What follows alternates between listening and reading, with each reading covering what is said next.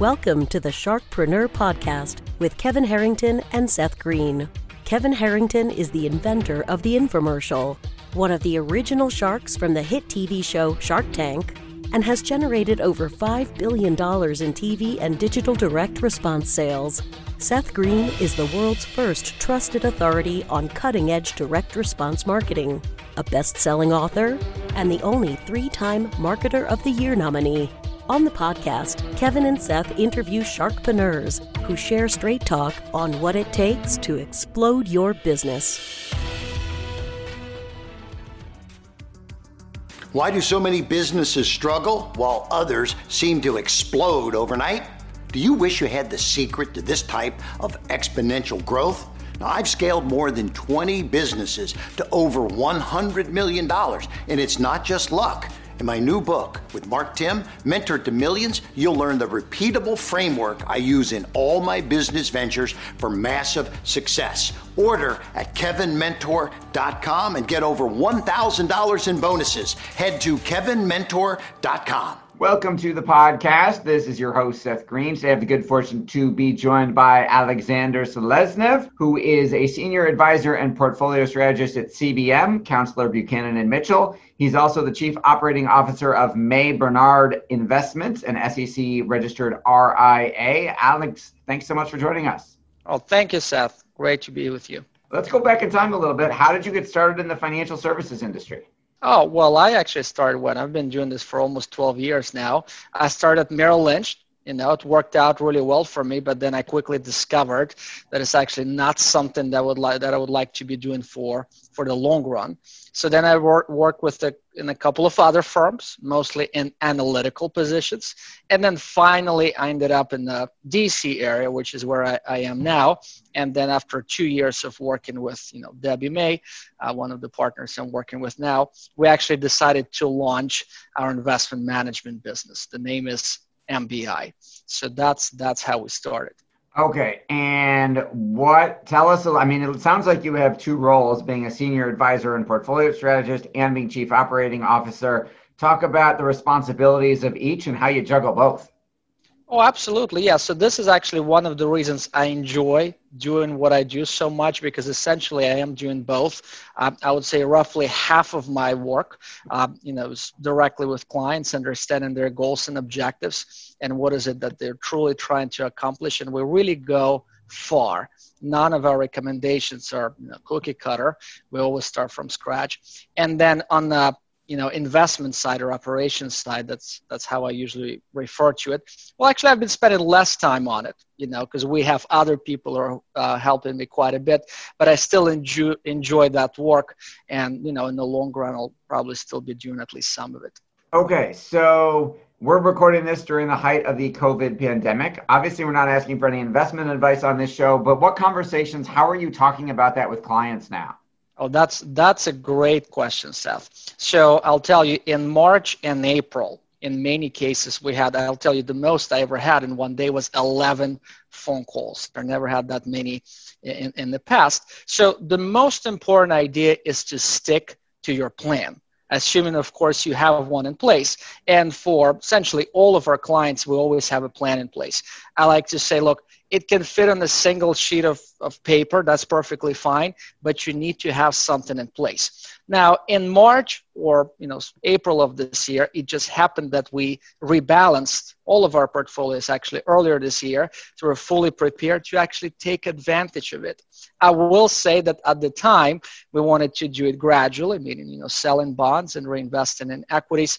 I wish in retrospect i wish we you know we did more of that but of course it's hard to say but again the idea is to really take advantage of it and then quickly fast forward we are expecting more market volatility later this year for a variety of reasons um, so we're preparing again our portfolios to potentially take advantage of that as well all right. You work with a number of different types of clients. How do you juggle all of? I mean, there's they're working with business owners, doctors, attorneys, retirees all the way down to the younger professionals right. who might be more growth oriented how do you balance and juggle all of those diverse diverse needs?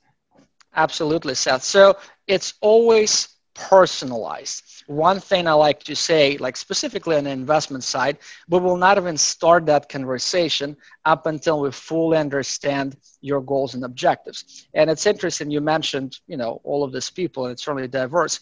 But in most cases, people really reach out to us when they're transitioning you know into the next chapter of their life that's how i like to say it or they're experiencing some kind of significant event. In some cases it's positive. In some other cases unfortunately it's not that positive.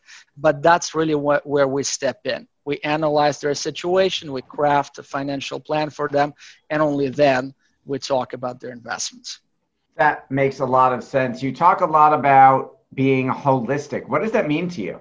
Oh absolutely. So that means to us that we go beyond your financial goals. So, and interesting, it's actually a very good question, Seth. Uh, we usually start a conversation by simply saying, well, what is important for you? You know, what goals do you have besides your financial goals? And it's interesting what people tell you. And I'll tell you this it's not only about your investment returns. For many people, it's about leaving their assets to the next generation just, just, just to make one example. For other people, they absolutely prefer to fund their children's education before they found their own retirement, which is, you know, perhaps a little questionable. But from our perspective, it's not just their financial goals. Okay, now you are both a certified financial planner and a chartered financial analyst. How do you feel that those advanced designations and study programs helped improve your ability to serve clients? tremendously i'll put it that way uh, not to not to necessarily criticize anyone here but what i see quite frequently is that different people approach the same problem you know frequently from only one perspective so you know cpa would approach it one way an investment guy different way you know financial planner, perhaps a third way, but who will actually do this holistically? So the fact that I have both and the fact that I'm you know, doing both financial plan and investment work really uh, you know, gives me tools to be a financial quarterback for our clients. Because again, I understand all three sides um, of the issue. How you talked about being a financial quarterback. Who are the other professionals that you make make up that team with you? And then kind of how are you managing them all? That's another great question, Seth. So we have nine people in our group at this point. We have five advisors and four analysts, you know, different roles. We have five certified financial planners, two um, uh, CFAs or chartered financial analysts. We have three uh, chartered divorce financial analysts or CDFAs and four CPAs. So as you can imagine, there is a lot of depth and all of us bring something to the table. So I, I, refer to myself as the investments guy. One of the partners in our group, she has a lot of experience with divorce. The other one is a former auditor. So everyone is bringing something um, to the table. So that's what we do in office, but we of course have a great network of referrals. Just to make an example, if someone needs um, estate plan, would refer to someone else. If someone needs any kind of insurance, we also have a strong group of referrals that we would be working with. You mentioned that network kind of several times. Talk a little bit. How often do you touch your clients and how are you touching them? Because I know you're a proactive communicator. That's that's a great point, Seth. So it, it happens in practice that we're you know reaching out to our clients at least monthly. That's not necessarily by design. By design, it's uh, you know quarterly. We usually release our reports quarterly, and then we'll talk about their asset allocation, their goals and objectives.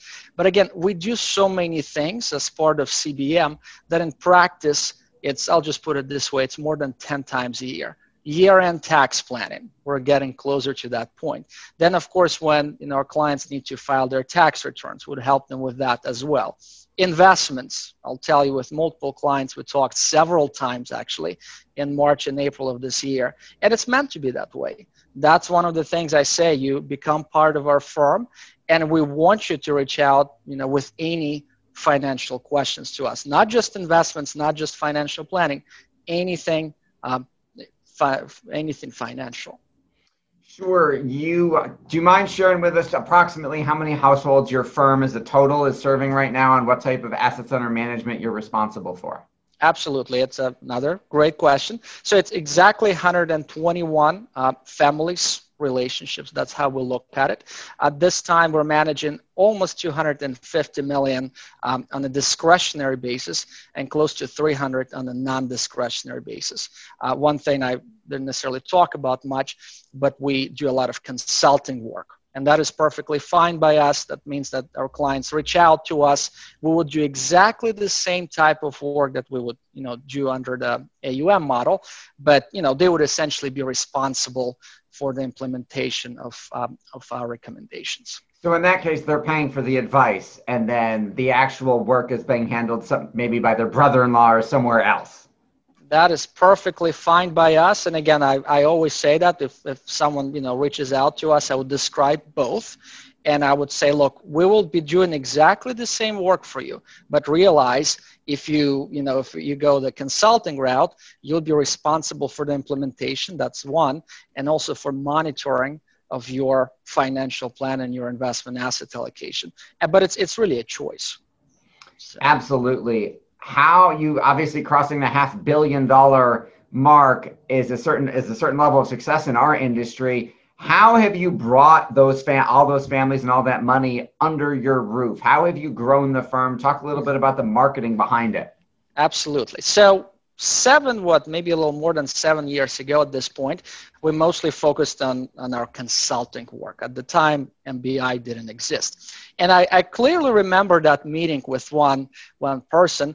Uh, we prepared a financial plan for her. We discussed you know pros and cons of diff- doing different things. And then we essentially told her well take this plan go to your advisor and have him implement it for you.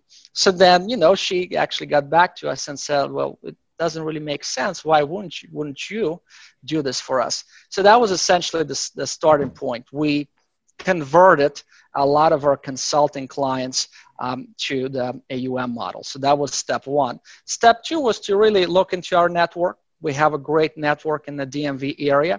Most of our clients come to us through referrals. Many of them, they've been working with us for years and years, in some cases, decades, on the tax side, on the divorce side, on the consulting side. So that's stage two. And then finally, um, three years ago, we merged with CBM, um, as you mentioned earlier, and a lot of our new clients are actually coming from um, from CBM, from their existing client network. Okay, and then you're also a member of both the CFA Society of Washington and the National Capital Association of Financial Planners. Talk a little bit about those industry associations and what you feel those have kind of added to your value. Great. Uh, very, it's interesting. Both are great networks. I very much enjoy um, going to different meetings in both groups. Unfortunately, over the past six months, uh, mostly video meetings, which are great, but it's not the same. But at the same time, they're very different, very different perspectives. As you can imagine, with the Financial Planning Association, most of the topics are you know financial in nature. They're broad.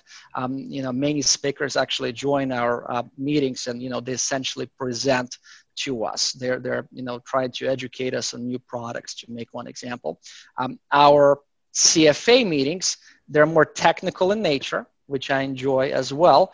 And usually they're in smaller groups. So it's usually more of a discussion. So it's again, on the surface, they're trying to accomplish the same goal, but in practice, they're very different. What do you like best about what you do? Working with clients. That is, that is what I absolutely love. Um, every, every morning, I essentially wake up and I usually have at least a couple of meetings a day. Uh, and we really help people that's that's something that I enjoy the most. And again, when someone reaches out to us, in many cases, not always, but in many cases, again, there is no clear idea of what their goals and objectives are, and specifically how people would be accomplishing those goals. So, as part of this holistic process, we guide people um, toward again their goals and objectives, and then, of course, over time, we ensure that they're on track to accomplish those goals with all the success your firm has achieved, what would you say your biggest challenge is now?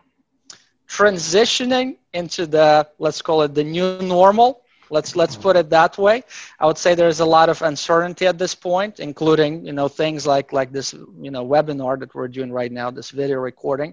I'll tell you, we've been quite successful in doing that. Um, over the past, what, six months at this point, we as a firm, not just our group, we had more than 30 different webinars, if not 40. And something tells me, you know, going forward, that's how we're going to be operating. Same goes for client interaction. Course, you know, at this point, hundreds of different video meetings. And something tells me, you know, once this whole COVID situation is over, we will not necessarily go back to meeting in person all that frequently. I'm not saying that's a good thing, but that's that's the reality. That's how we'll likely move forward again when this whole thing is over. As we record this, we've got an election coming up in about a month. Take a guess. Any predictions as to A, who wins, and B, how the market reacts?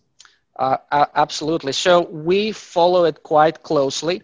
As we speak today, and today is what, the 8th, it is likely that we'll experience a Democratic sweep. And I'm not necessarily saying it's good or bad. I'm, I'm I do not believe I'm sure. you're being agnostic. To, we respect that. Absolutely, but that's what we're essentially preparing for.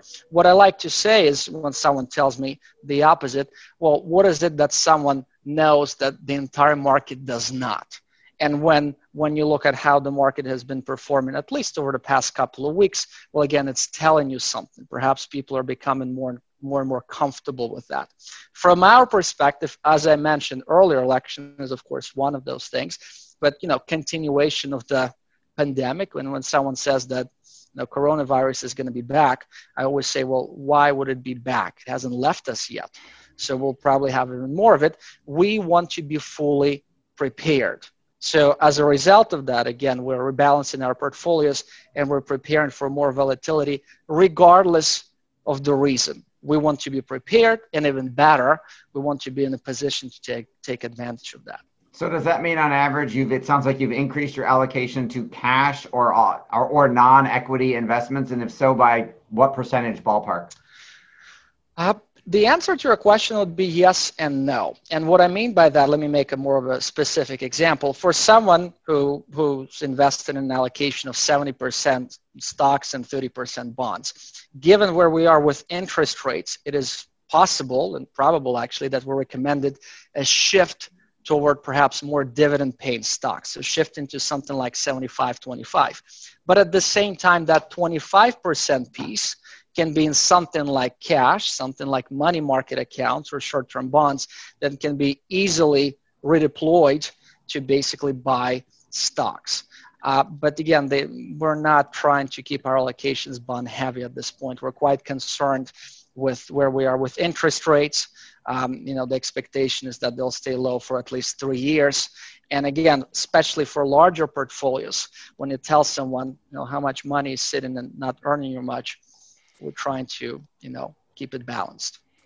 Absolutely. Well, you've been on an absolutely fascinating journey. What is the best place for our audience to go to learn more about you and what you're doing at uh, at both companies? Absolutely. So please visit our website. We have two of them. Uh, the first one is um, cbmcpa.com, and the second website dedicated to our investment management group is maybarnhardinvestments.com. So please visit both websites to learn about what we do.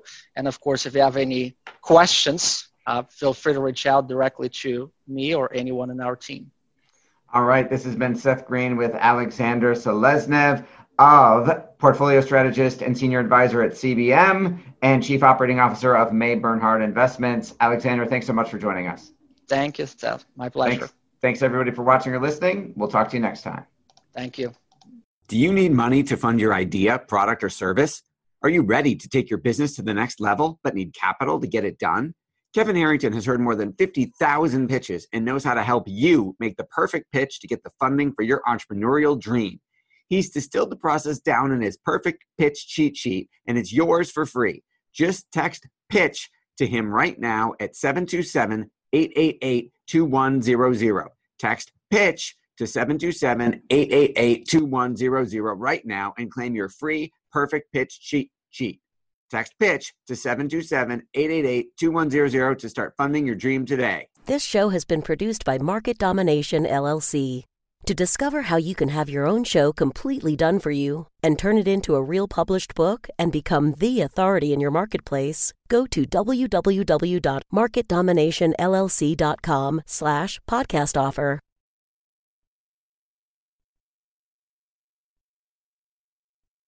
This podcast is a part of the C Suite Radio Network. For more top business podcasts, visit c-suiteradio.com.